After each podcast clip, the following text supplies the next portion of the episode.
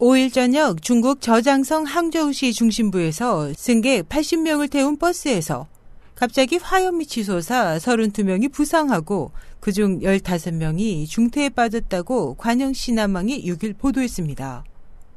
목격자에 따르면 당시 젊은 남성 승객 한 명이 어깨에 맨 가방에서 플라스틱 용기를 꺼낸 후 용기 안에 든 자극적인 냄새가 나는 액체를 자신의 몸과 바닥에 뿌린 후 라이터로 불을 붙이자 버스가 순식간에 화염에 휩싸였습니다.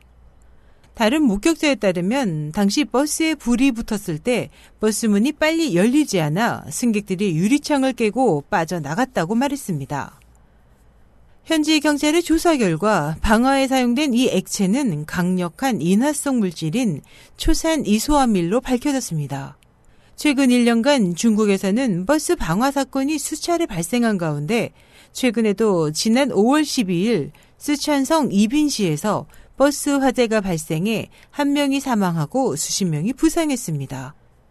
당시 이 버스를 방화한 범인은 자신이 낸 사고로 사망했습니다.